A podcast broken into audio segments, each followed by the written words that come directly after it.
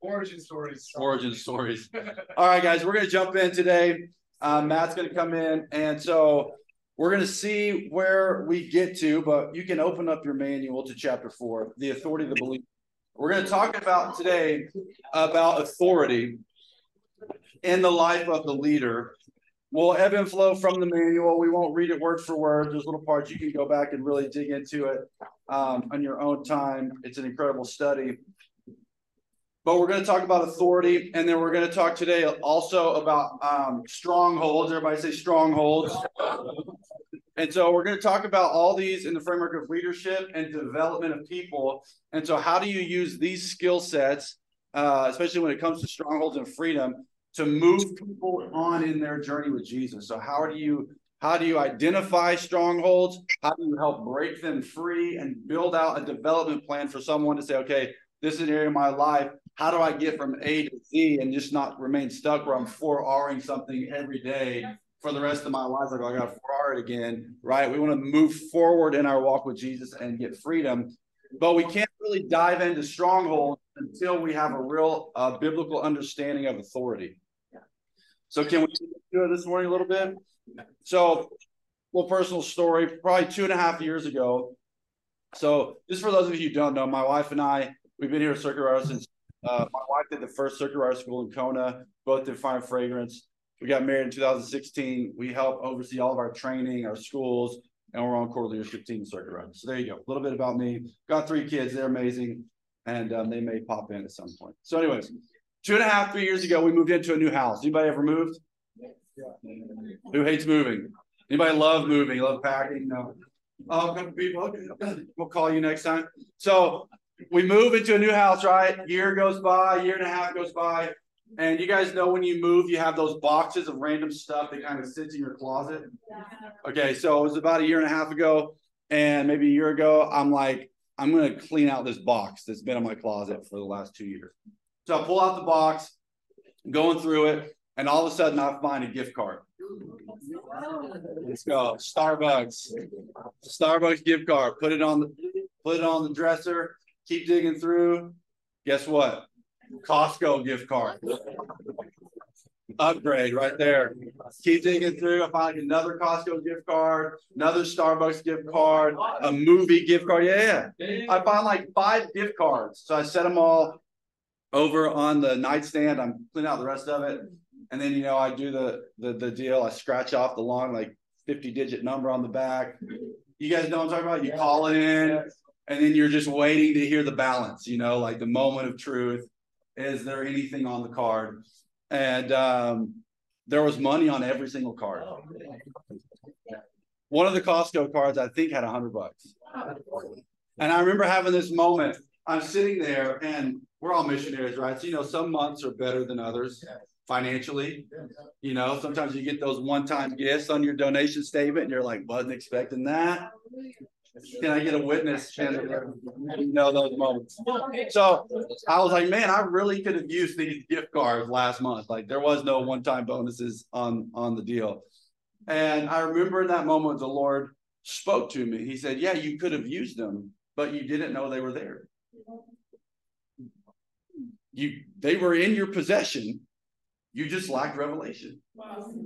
And I, so what happens in life in our Christian life is that when we lack revelation of what we have access to, we will always live at an inferior plane, at a lower level of what the Lord actually has purchased for us.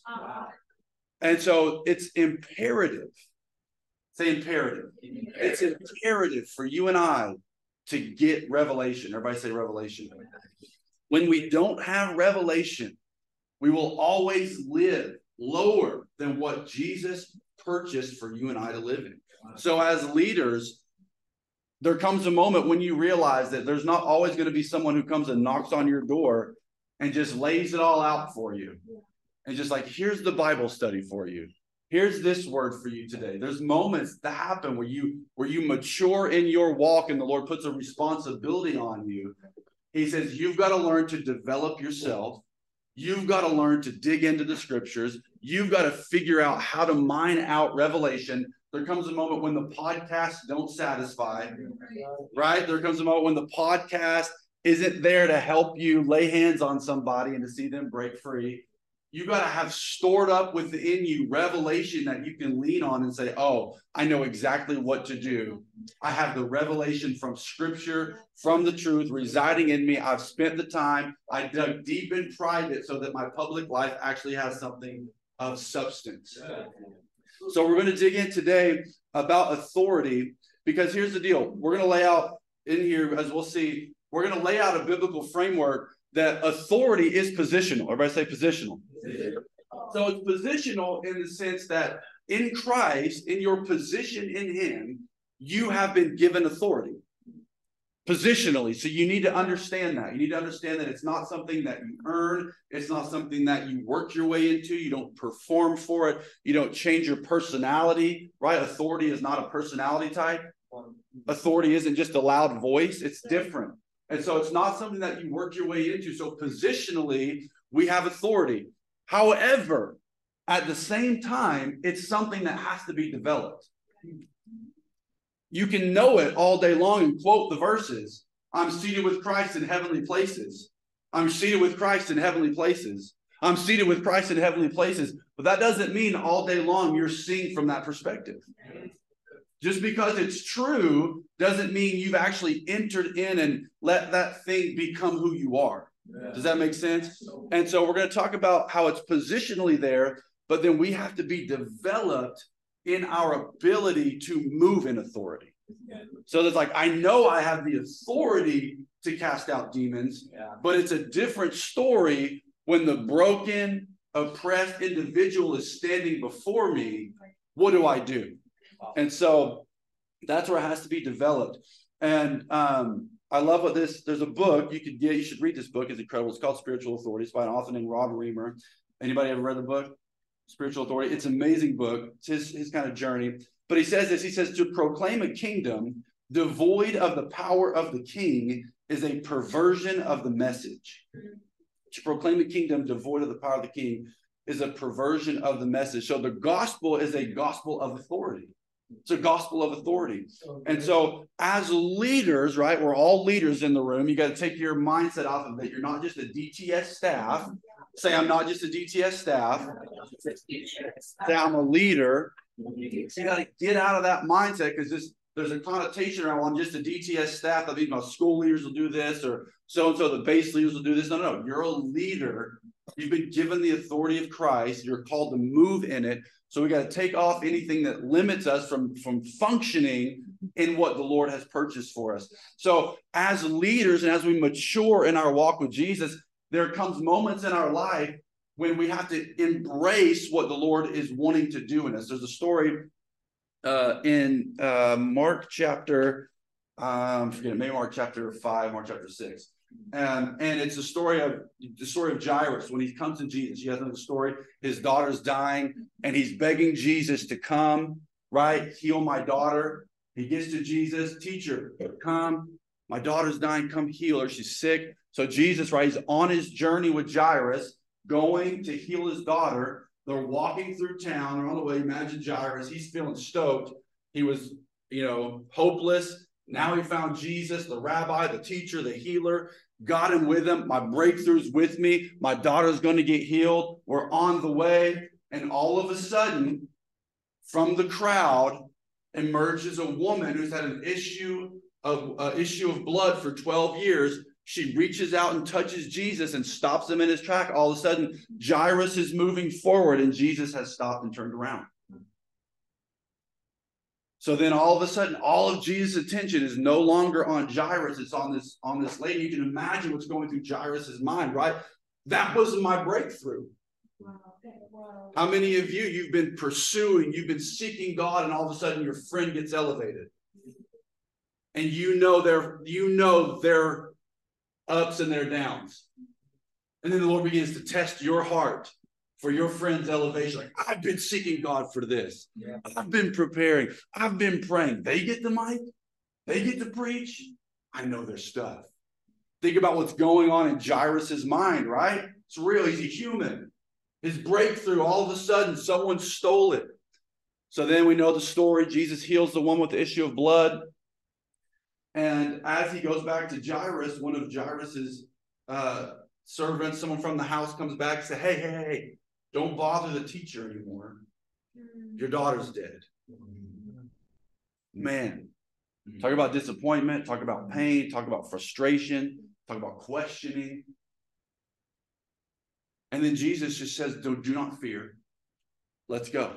Goes to the house, goes in, raises the daughter from the dead. She's alive. Jairus gets his breakthrough. What's the point of the story? The point of the story is that Jairus knew Jesus as healer and teacher and rabbi. But his previous revelation of Jesus in his past season was not enough to carry him forward in his next season. Jesus said, You know me as teacher and healer, rabbi. I want you to know me as resurrection.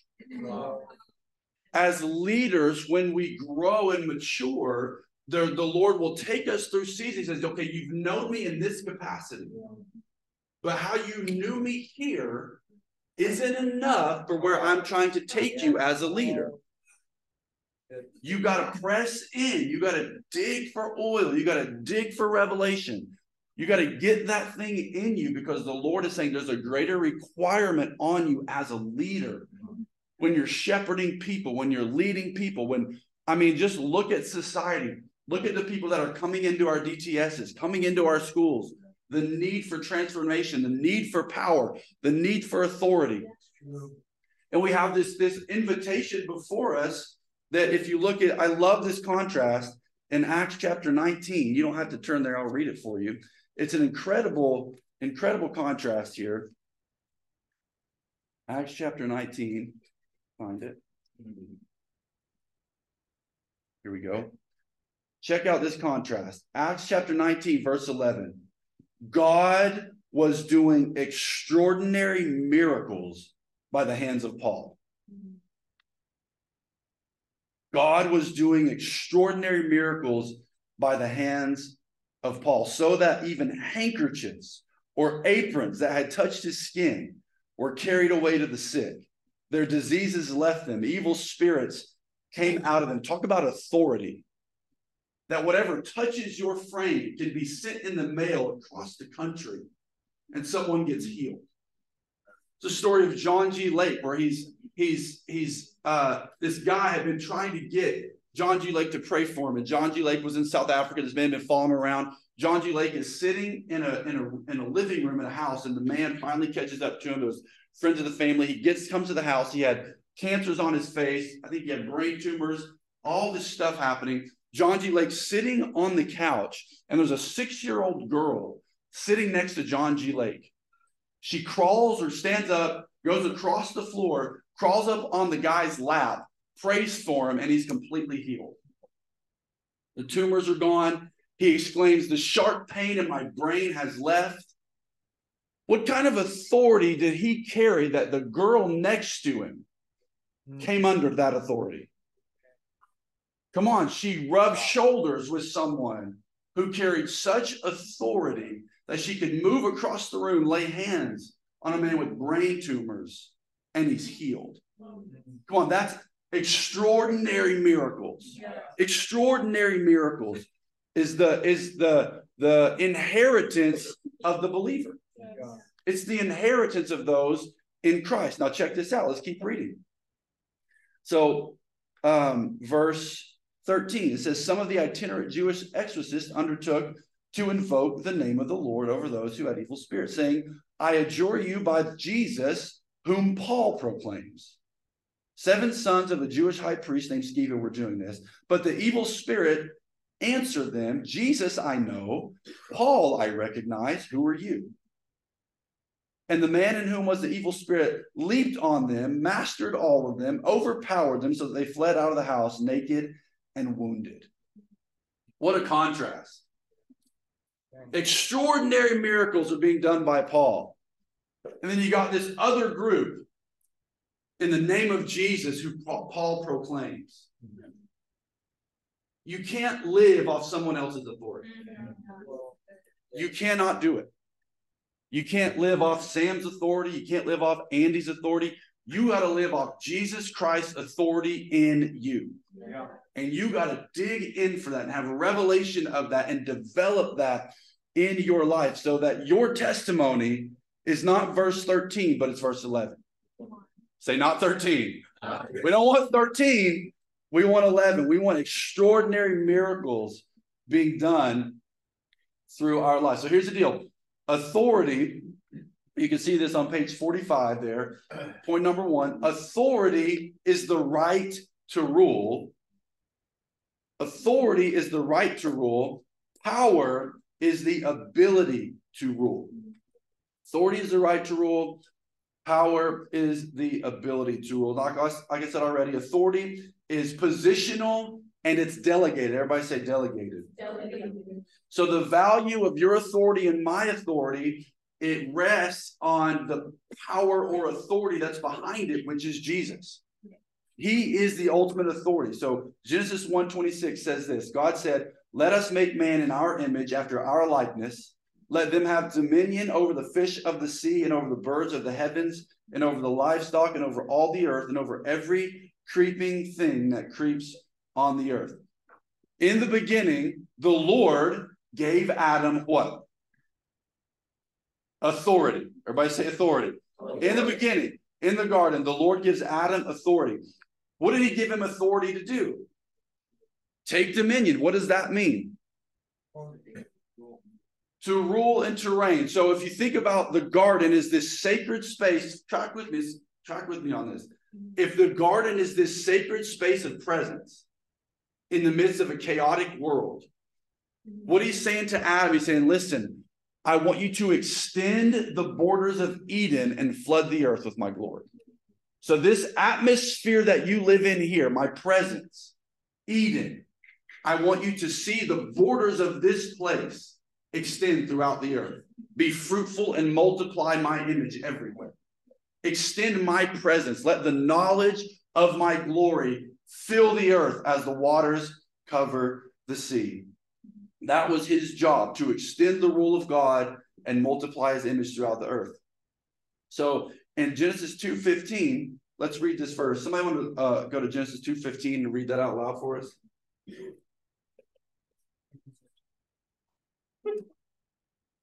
The Lord God took the man and put him in the Garden of Eden to work it and to take care of it.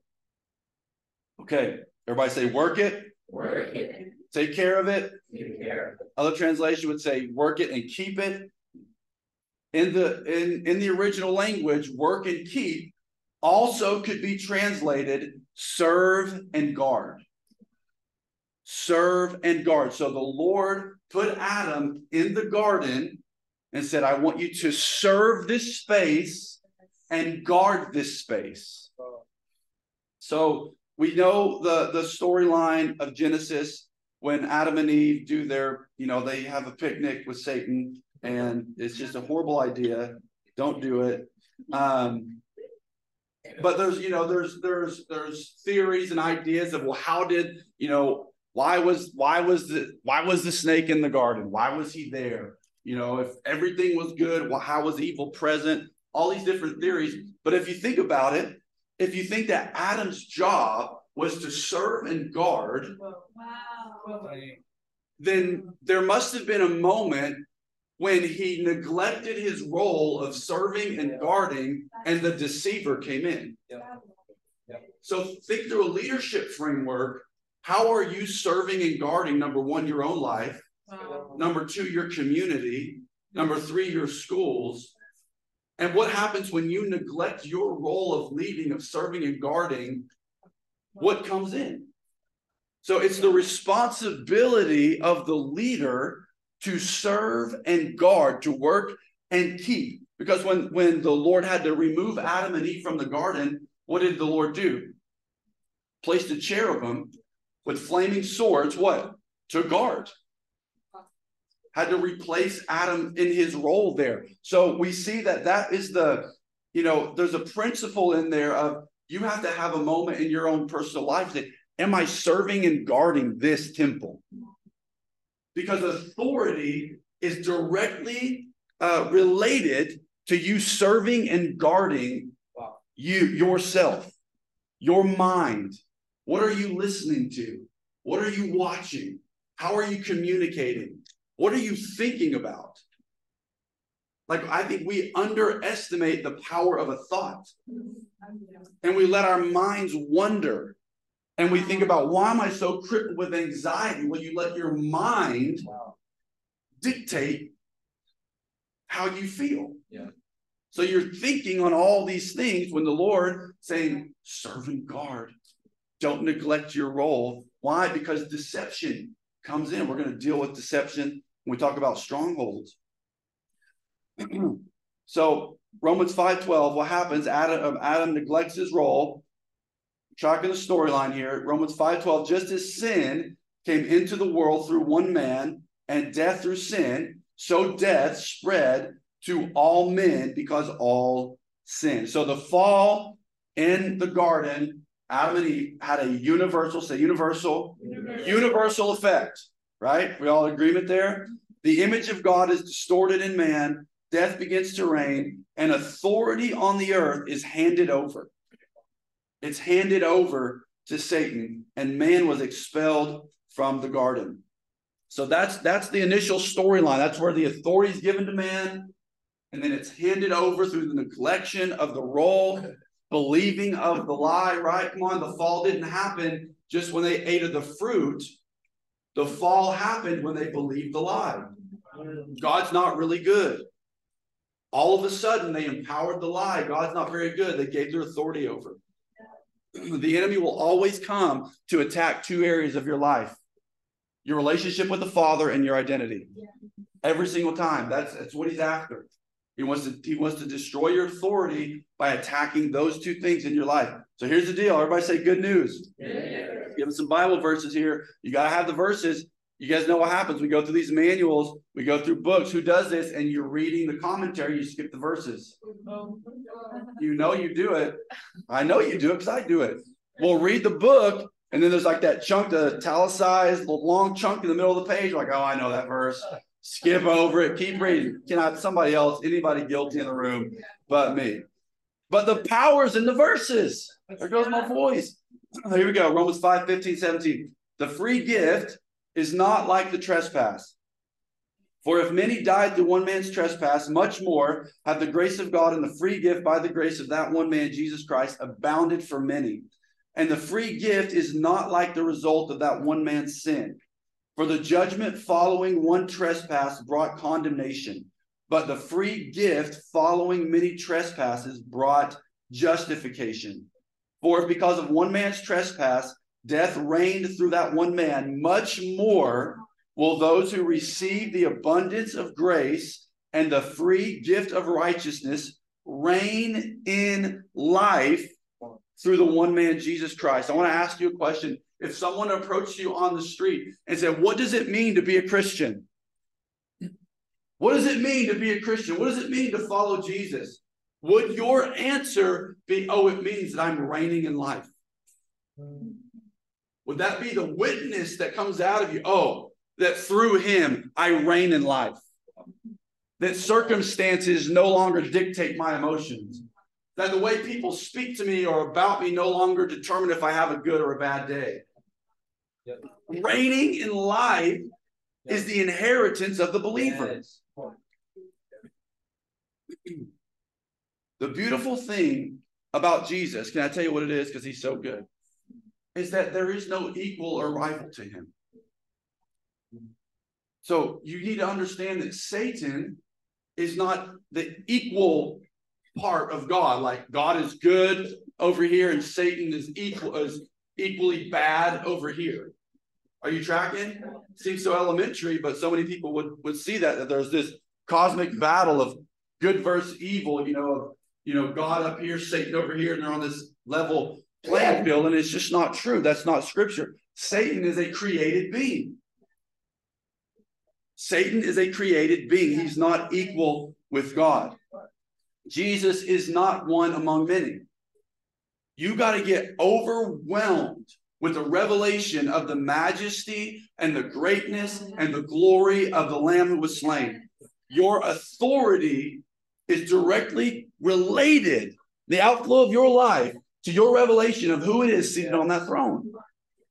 It is. It dictates your day. It dictates your mood. It dictates your relationships. He's not one among many. He's the only begotten, incarnate one, the Son of the Father, the Lamb of God who takes away the sin of the world. Colossians 2 14 and 15 says this He canceled the record of debt that stood against us with its legal demands. He set it aside, nailed it to the cross, disarmed, man, he disarmed the rulers and authorities and put them to open shame by triumphing over them. Can somebody pull up Ephesians 1 15 through 23 and read it out loud for us? Wait, sir, what verse? Ephesians 1 15 through 23. What verse did you just read? I just read Colossians 2 14 through 15. Somebody stand up and read it real loud. Ephesians 1 15 through 23. Um, Let's go. Yes. Um, wherever I also, after I heard of the faith and virtue and love unto all the saints, cease not to give thanks for you, making mention of you in my prayers. That the God of our Lord Jesus Christ, the Father of glory, may give unto you the fear of wisdom and revelation and knowledge of him. The eyes of your understanding being enlightened, that ye may know what is the hope of his calling, and what is the riches of his glory of his inheritance in the saints. And what is the exceeding greatness of his power to us who are according to the working of his mighty power, which he wrought in Christ when he raised him from the dead and set him at his own right. For above all principality and power and might and dominion and every name that is named, not only in this world, but also in that which is to come, and hath put all things under his feet, and gave him to be the head over all things, the church, which is the body, the fullness of him that filleth all in all. That's good. Yeah, that's good. You guys should say that's good. That's some that's some gospel glory in those verses. Verse 22. He put all things under his feet, Yes. but check this out. And gave him as head over all things. Who is that? Jesus. Gave him to the church. I'm going to read it again. Listen. He put all things under his feet and gave him, Jesus, the head over all things, gave him to the church. Wow. He's the source of your authority. He's the source of your life. It's in him you live, move, have your being. He is all and fills all. You got to get consumed with a vision of Jesus. You will not move in authority apart from him Yeah. because there is no authority apart from him. Yeah. Yeah. He is the ultimate authority. That's why Paul prayed. That's why he said, I pray for a spirit of wisdom and revelation in the knowledge of him. Oh. It's not just, Lord, give me revelation, give me cool insight into scripture. They'll help me exegete a verse and wax eloquent for a minute so people get impressed by my good, you know, my good wording. No. Spirit of wisdom and revelation in the knowledge of him. Yeah. You want to be a missionary, you got to be consumed with the ultimate missionary. Yeah. There's no rival to him. He's the one, John declared, Behold, the Lamb of God who takes away the sin of the world. He's baptized in the Jordan, right? The heavens split open. The Father thunders from heaven. This is my beloved Son, in whom I am well pleased. When that happened, what? The dove descended, and guess what? It remained on Jesus. If you want to move in authority where the Holy Spirit finds you a resting place for Him, then you got to understand that the scriptures and truth do not bend to your preference. We bend. We bend. If we want to move in authority, we got to live under authority. Come on, if we want to live under live in authority, then we got to live under authority. Yeah. This thing right here has got to dictate everything our thinking, our actions, our speech, our conduct, the way we have relationships, the way we pray. can't have authority apart from being under authority. The same spirit that descended on Jesus, guess what? And it drives him to the wilderness. He's tempted for 40 days, where the enemy, we already said this, challenged the very word that was just spoken from heaven over his life. Why is it so important that you are settled in your original identity? Because the enemy will attack the very thing that the Lord said. You got to be so convinced. You got to be so convinced of who you are in Him. Because if your validation comes this way, you're doomed. But Jesus went vertical. Horizontal opinion did not dictate inner life. Inner life was determined by what was vertically spoken over him.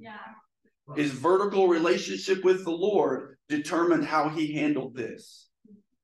We often let this determine this. I give you the right to destroy my day. Um, I give you the ability to dictate my emotions. Thank, say again.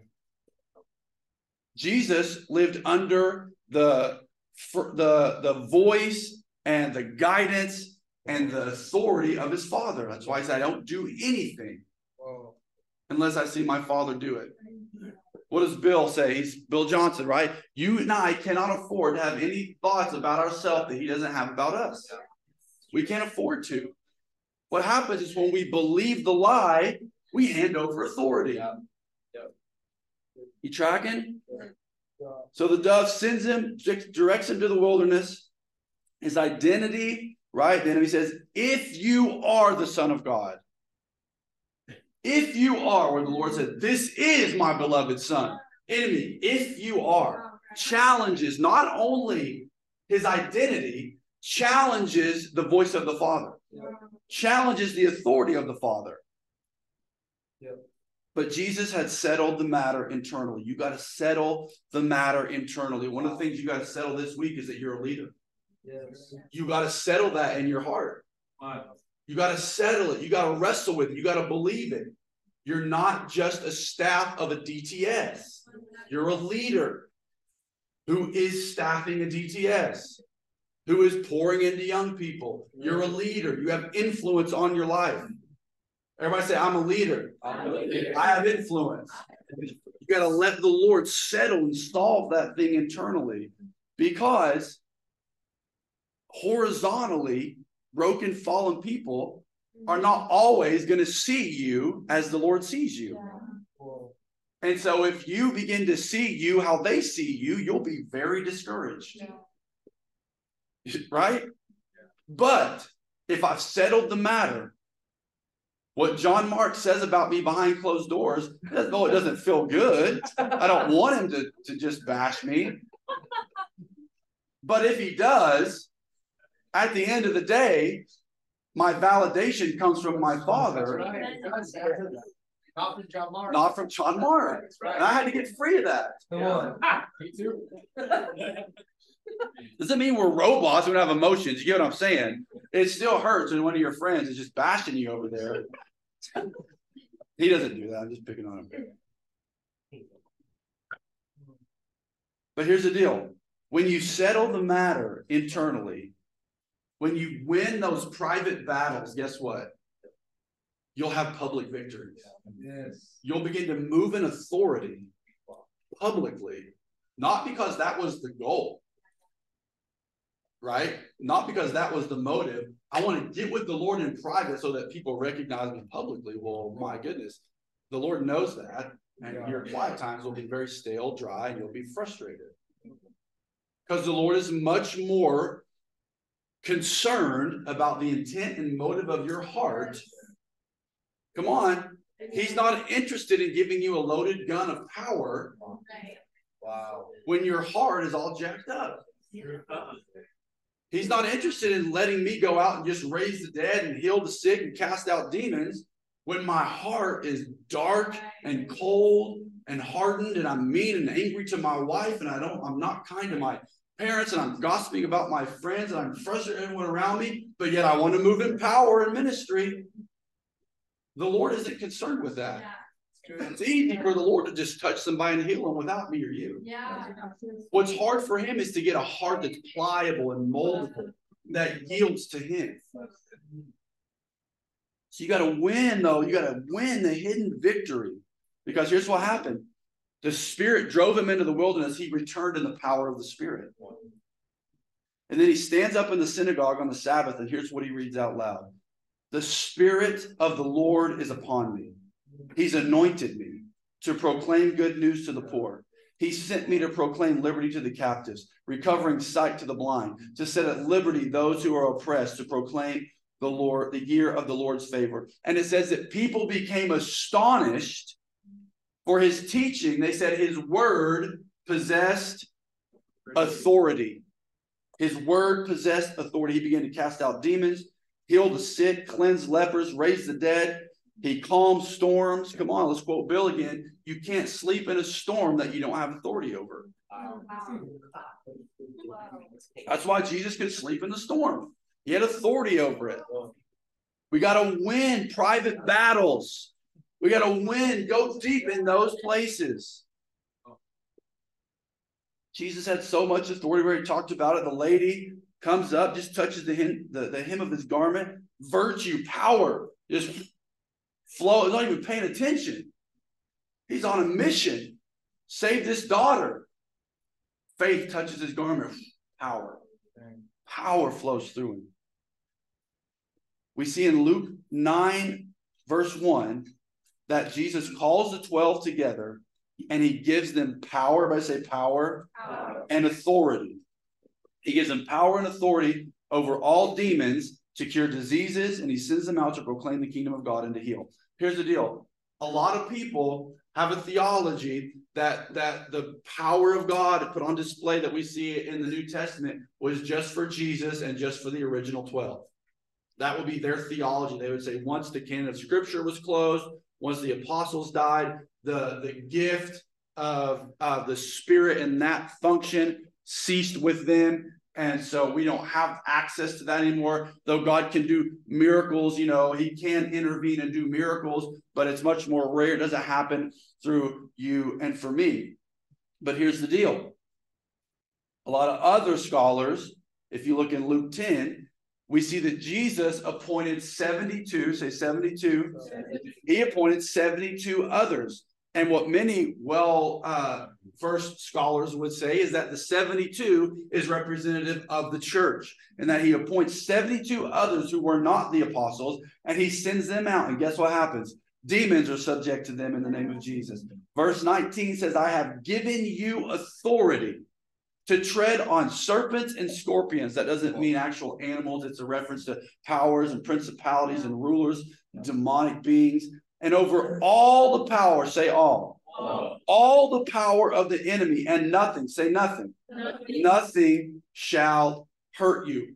You and I got to realize this. You got to settle it. At salvation, authority is given to you and me. Yeah. It's given to us at salvation. Whose authority?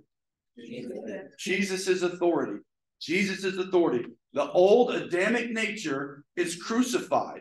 Jesus did not just die so that you could get a get out of jail free card and go to heaven. It wasn't the purpose. He didn't bleed out for that. He didn't get a spirit inside and say, okay, live however you want. One day you'll come up with me and play a harp on a cloud and we'll sing kumbaya together. That wasn't the purpose.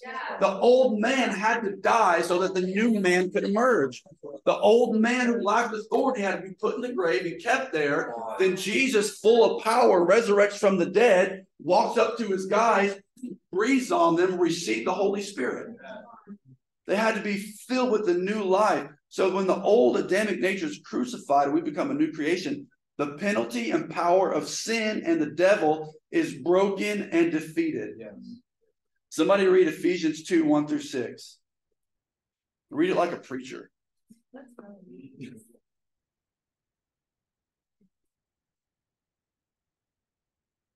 Okay.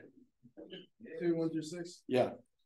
You were dead in the trespasses and, and sins in which you once walked, following the course of this world, following the prince of the power of the air, the spirit that is now at work in the sons of disobedience, among whom we all once lived in the passions of our flesh, carrying out the desires of the body and the mind, and we were the uh, uh, the nature children of wrath, like the rest of mankind.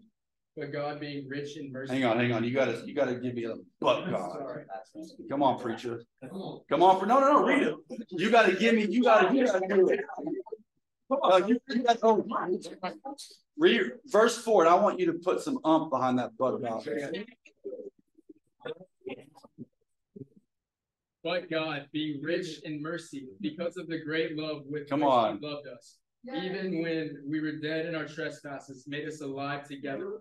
Come on. By grace you have been saved, and raised up with Him, and seated, uh, seated us with Him in the heavenly places in Christ. Come on. In ages He might show the uh, immeasurable riches of His grace and kindness towards us in Christ Jesus. Come on, that's good. By That's good. grace you have been saved through faith. This is not your own doing, it is the gift of God, not a result of works, so that no one may boast.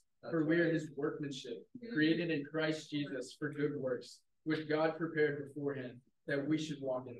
Come on. Let's go. That'll preach. That'll preach. Here's the deal. Verse six, you tracking? Raised us up with him and seated us with him in heavenly places in Christ Jesus. First Corinthians 1:30, guess what that says? By God's doing, guess what? You are in Christ. Yeah. Who put you there? Who put you there? He did. It's his authority. It's his authority. He's done it. And he's seated with you. He seated you with him in heavenly places. Do you know what it means to have access to a throne? Hmm. Do you know what that means? It means you get to share that authority. When you have access to the throne, you are a partaker of the authority that that throne represents. And the authority is based not on your performance. Say, not my performance. It's based on your union with Christ. It's his authority. Romans 6 5, we are united with him in his death and in his resurrection. I said it earlier authority does not come through personality type, it doesn't come from a loud voice. It doesn't cut right. It doesn't just come because you're super bold and you know sometimes obnoxious. That's not how authority works. Authority comes through the name of Jesus Christ. Rob Reimer breaks this down for us. He says that authority is rooted in identity, rooted in identity, right? So we just talked about that. You got to, you need, like, you need to go through this chapter and you need to look at every verse. We, a lot of those verses, all that is all in here. I just had it in my notes. You need to get all those verses in you because that's the truth. It's not, it won't save you in the day when you're facing a challenge. You say, I have authority, I have authority, I have authority, I have authority. But you have no scripture, no truth that that foundation is built on. You just heard someone one time say that you have authority. So you're just hoping that you say some magical, wishful prayer and that the demon leaves. It just doesn't, Christian, it doesn't work that way. We saw the sons of Sceva. I adjure you by the Jesus who TD Jakes preaches. Come out. It don't work. Great preacher, great sermon, but his authority doesn't translate through the podcast into your deliverance session. You got to get rooted in the scripture. Authority is rooted in your identity, it's in Him, in your union with Him. It's rooted in that. It's expanded. Everybody say expanded. So here's the deal. We said this authority is positional, but it's got to be developed. So it's expanded. It's like it's rooted identity. It's expanded. I'm losing the word now. Give me a second. in intimacy. You got it. Rooted in identity, expanded in intimacy, and activated by faith. Rooted in identity, expanded in intimacy, and activated by faith. Here's the deal many Christians want the benefits the blessings, and the power of the kingdom without submission to the king. And authority does not work that way. It won't work that way in your life.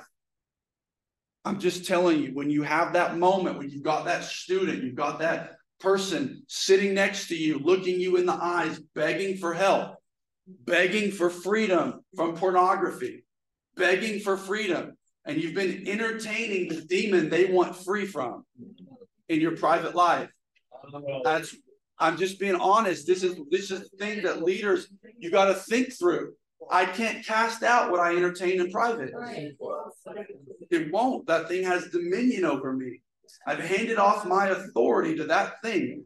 Therefore, when I face that spirit, it mocks me and laughs at me and says, I have a hook in you. Um, real quick, I just have a question. Sure. Can you possibly explain, like, you have people who are walking in like crazy sin, but then they're still like walking in power Sure. and like gifts, but then there's like authority that comes in like the life of God. It's a great question.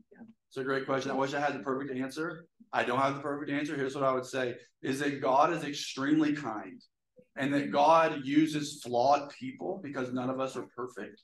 So God uses flawed people to get breakthrough in others. So, for example, there may be moments where the grace of God can flow through my life to touch you because God is really concerned about you. But what I've seen is that over the course of history, you can look, there are those whose character does not match the power they walk in and their life crumbles. You see the effect of that. So you can't outrun that. So the gifts of God are irrevocable. So, right, I can have a gift of God on my life and I can move in the prophetic while I'm manipulating everyone around me. The gift doesn't turn off. But here's the thing this is where it comes down to the intent of the heart, the motive of the heart. Why do I want to move in power? Why do I want to move in authority? And so the Lord can use us, we'll still use people in that. But I would say that the Lord is, in my opinion, wanting to shift and, and change that, where He's raising up leaders who have the character to withstand the power.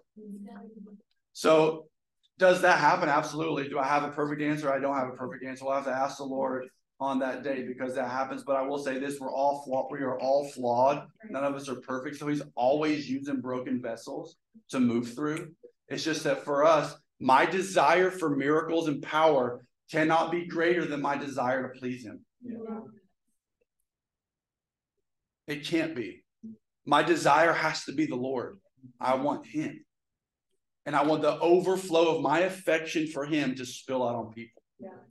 I want the, my, the overflow of my affection towards Him and my faith towards Him to be a life that produces miracles. So I, I agree with your, your question. Is a ch- it's a challenge.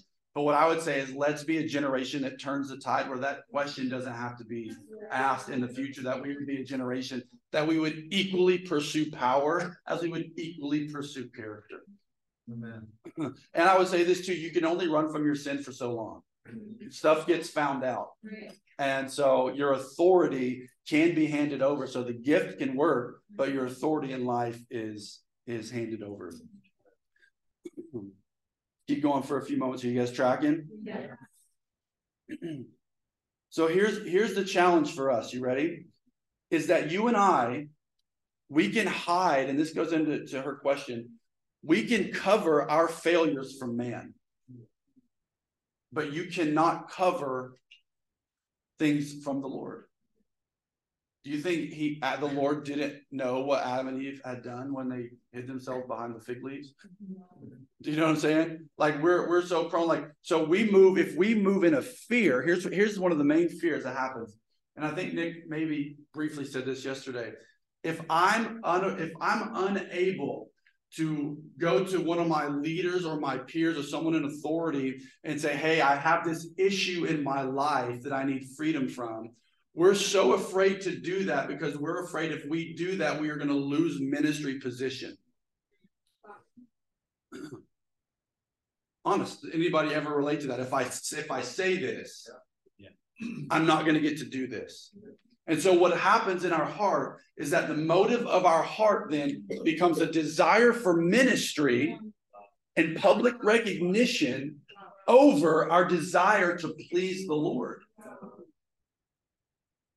And so then we do anything we can to hide, protect, and cover from man's eyes so that we can continue on in public ministry when the Lord is grieved, is grieved with our lifestyle, and yet his grieved heart doesn't move us, but our being removed from ministry crumbles us.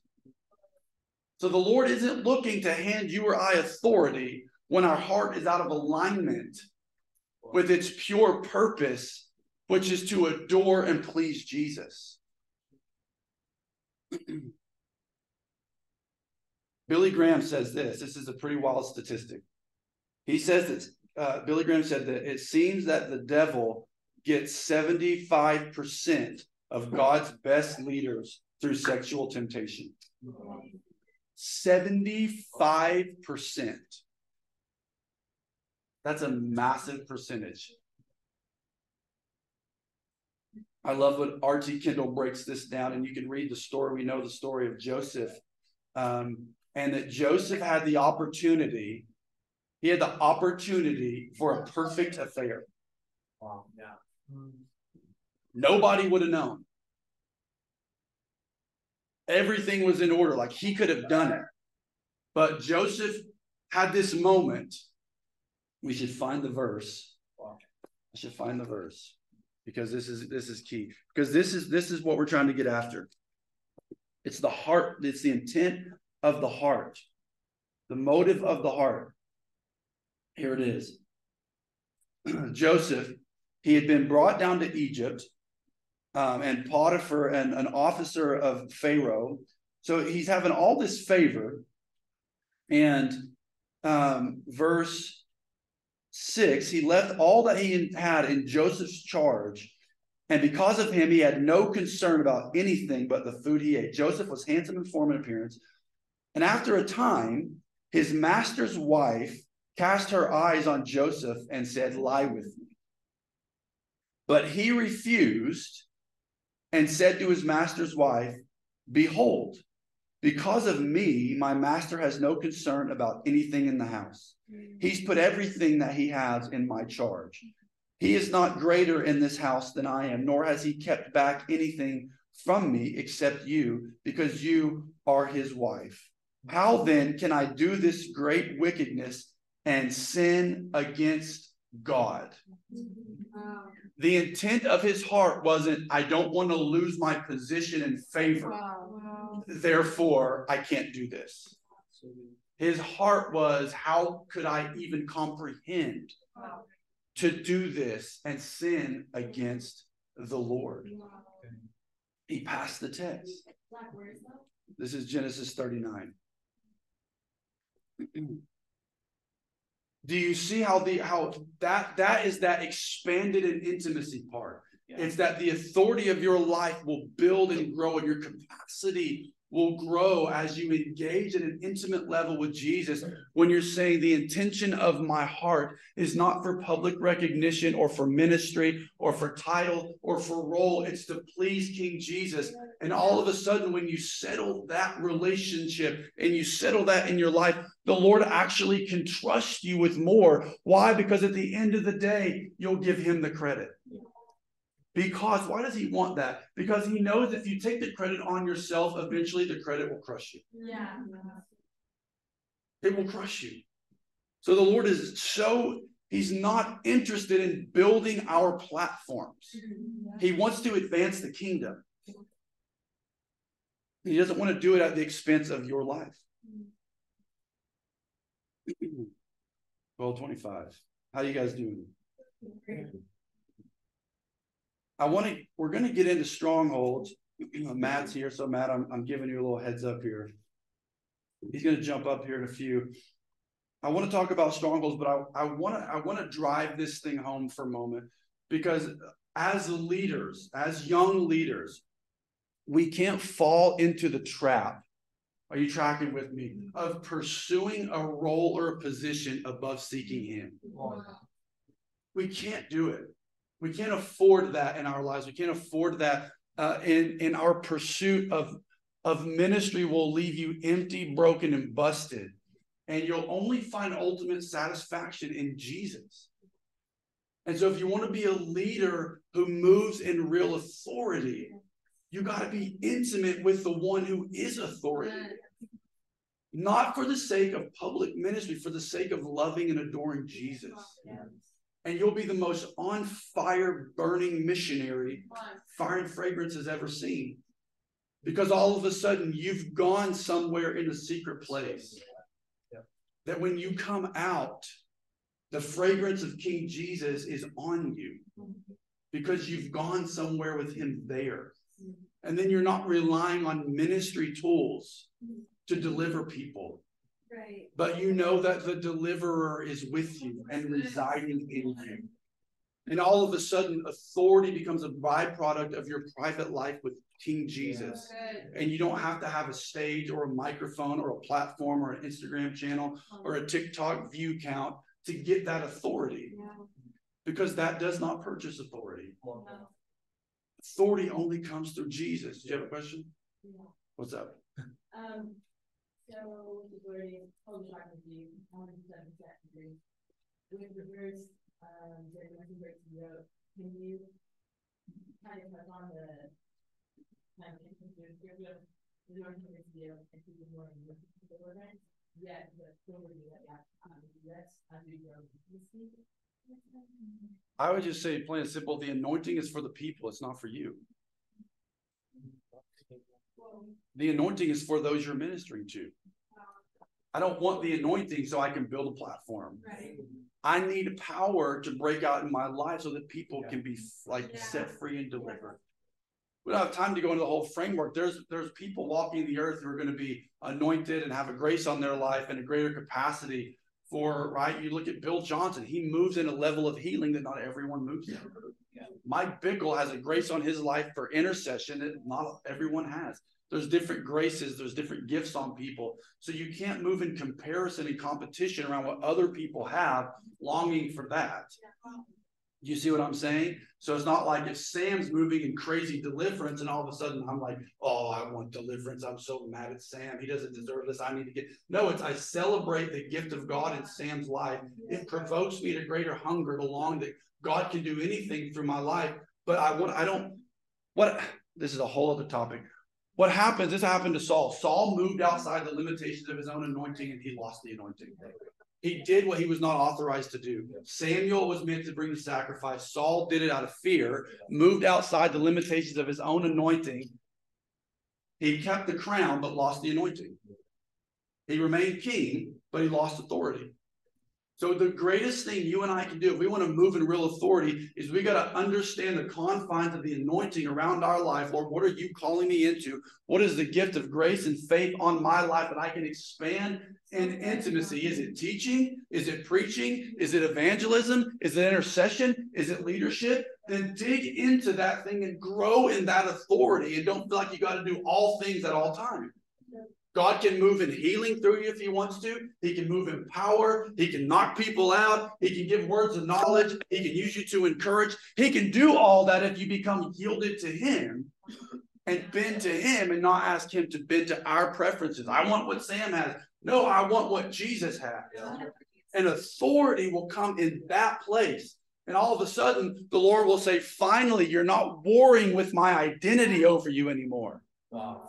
That's why original uh, original uh, design is so important, one for you and for those who you're going to be leading. Because what happens is we live in this in this generation. We want everything we want now. It's a microwave generation. I want power now. I want healing now. I want authority now. I want platform now. I want to preach this now. I want to be able to teach this now. And life just doesn't work that way.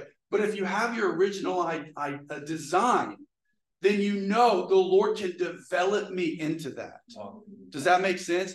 And then, so what happens is when the Lord begins to address you and he begins to say, okay, listen, you want to move in authority, you want to move in power, but you're watching pornography or you're sleeping with your girlfriend or you're entertaining whatever it may be in private. We don't fall into condemnation and shame and feel like a failure. We see it as a father bringing an invitation saying, Remember your original design. Remember who I've called you to be.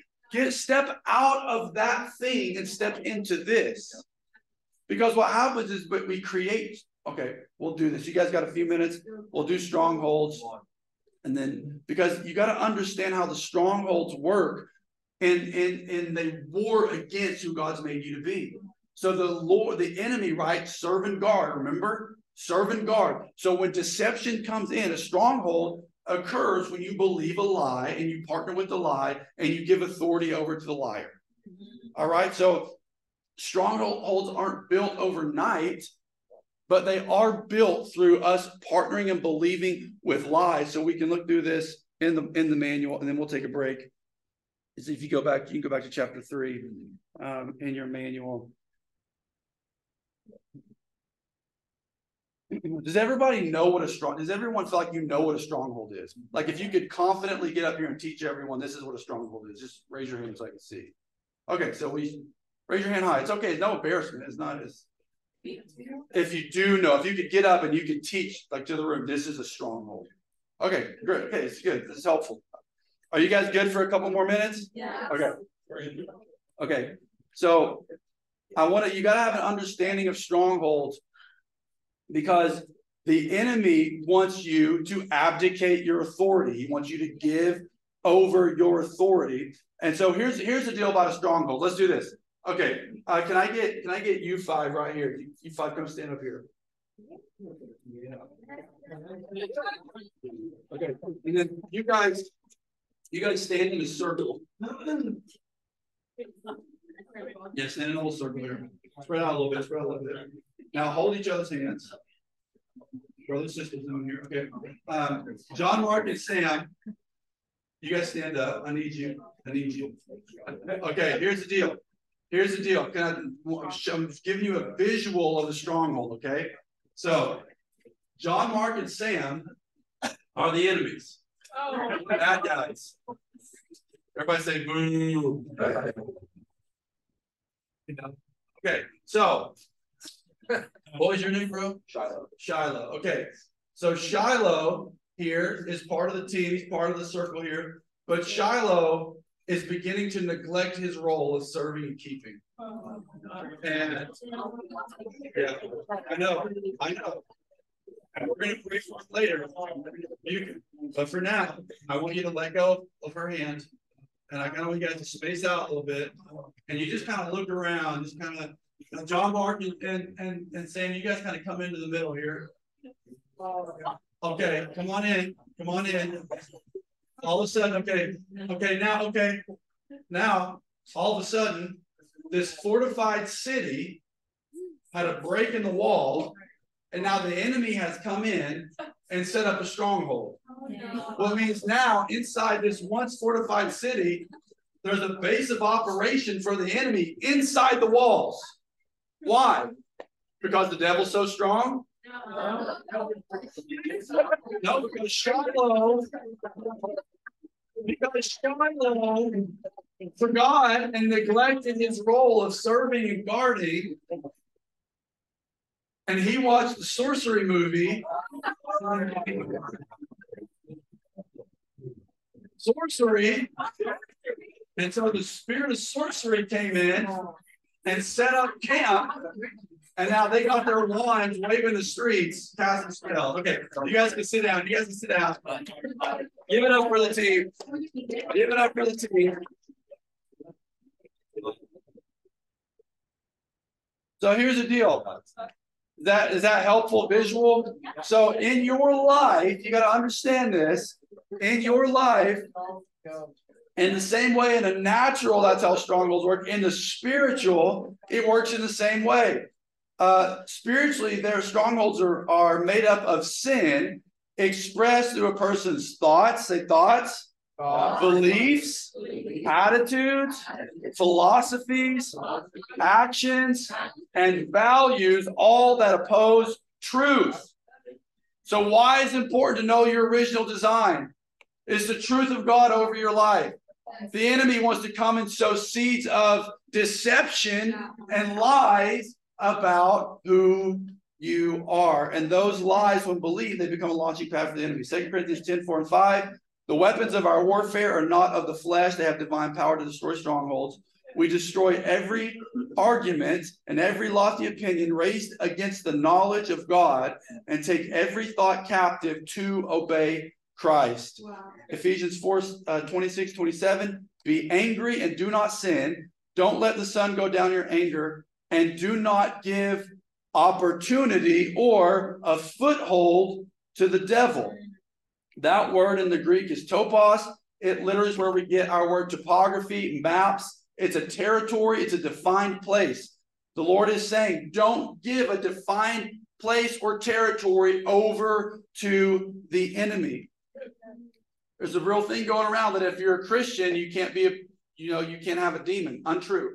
You can have anything you want. You can. You can open your life up to anything you want to open it up to. Just because you're a born again believer with the Holy Spirit living inside of you does not mean you can't open yourself up to demonic deception, demonic oppression, and let that thing hang out. It will. Are quiet. You can give him jurisdiction in your life. So, can I give you the progressions of how strongholds work? Because, like I said, the stronghold isn't built overnight. It's not like all of a sudden you wake up and you're like, I'm a murderer. Just, uh, it just doesn't happen that way. Okay. Here you go. Here's the progression of a stronghold thoughts, decisions, decisions turn into actions, actions turn into values, values turn into a lifestyle, lifestyle turns into the B word bondage. So here's what happens. Here's what happens. When lies go unchecked, you tracking? We begin to make decisions based off of those lies. They turn into actions. And then those actions become values that we live by. These values, they begin to define who we are. And then it becomes a lifestyle. And that's where strongholds are built. And the enemy all of a sudden has free reign and jurisdiction in your life to run rampant through the streets of your mind and torment you. So the responsibility falls on your shoulders and my shoulders. It's not the devil is so strong, the devil made me do it. No, we've seen through scripture now. You we went through all the verses. Who has authority? Jesus. Okay, good. Answer. Right answer. Yes, answer. Jesus. Who else has it? Who has Jesus authority? Can the devil just come up to you and take it out of your life without hurt? No, he can't. He's not that strong. He's weak. Don't give him more credit than he's due. But you have to give it to him. So the responsibility falls on our shoulder. Here's an example. This is in your manual there. This is a sad one, but this is this helps. This is an example, okay? Here's the storyline. This is how it all plays out. There's a man who commits adultery. This is real. He doesn't just wake up one day and decide to have an affair. There's a progression. He starts glancing and looking at women who are not his wife. All of a sudden, the glance becomes a decision hmm. to let the mind wander and not take thoughts captive. All of a sudden, then comes in pornography. Then one time becomes a few times. Then the few times become a habit, a value. Next, the man becomes numb to his sin, becomes unsatisfied with his wife. His conscience is seared. His lifestyle begins to shift as he gives into lie after lie. The bondage is adultery. Now, that's an intense example, but that's how that's the progression. So you can see when lies go unchecked in our lives. Are you tracking? Yeah. And they begin to dictate the way we live.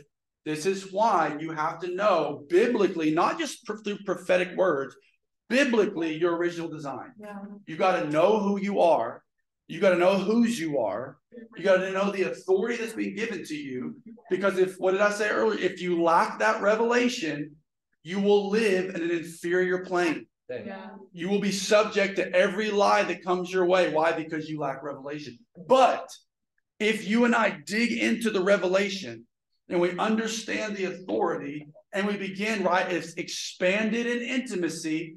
If we begin to recognize his voice, then we'll recognize the voice of another. Yeah. What happens is when you don't recognize his voice, the voice of the other, you don't, what's the difference? What's the difference?